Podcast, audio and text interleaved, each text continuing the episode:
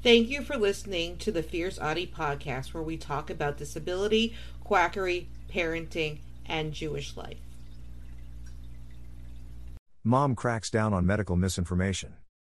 May 28, 201,910 58 AM News for Tucson for Your Health, National, News.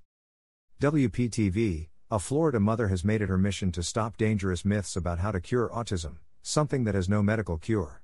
I'm autistic myself and I have three severe autistic children, Amanda Seigler says.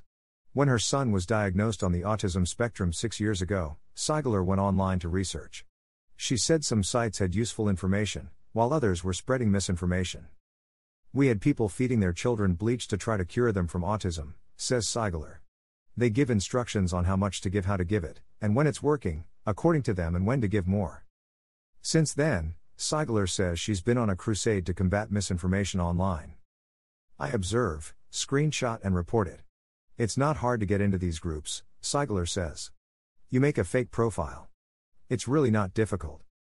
With concern rising over medical misinformation, some of the most powerful platforms, including Amazon, YouTube, and Facebook, are all responding and removing content. Read more, http colon slash slash bit.ly slash 2igd, pqr https colon slash slash kvoa.com slash news slash 2019 slash 05 slash 28 slash mom cracks down on medical misinformation slash Don't forget to subscribe or follow on Spotify, Apple Podcasts, Facebook, Twitter, YouTube, and Instagram. Keep on speaking your truth and never let your flame burn out. Thank you for listening.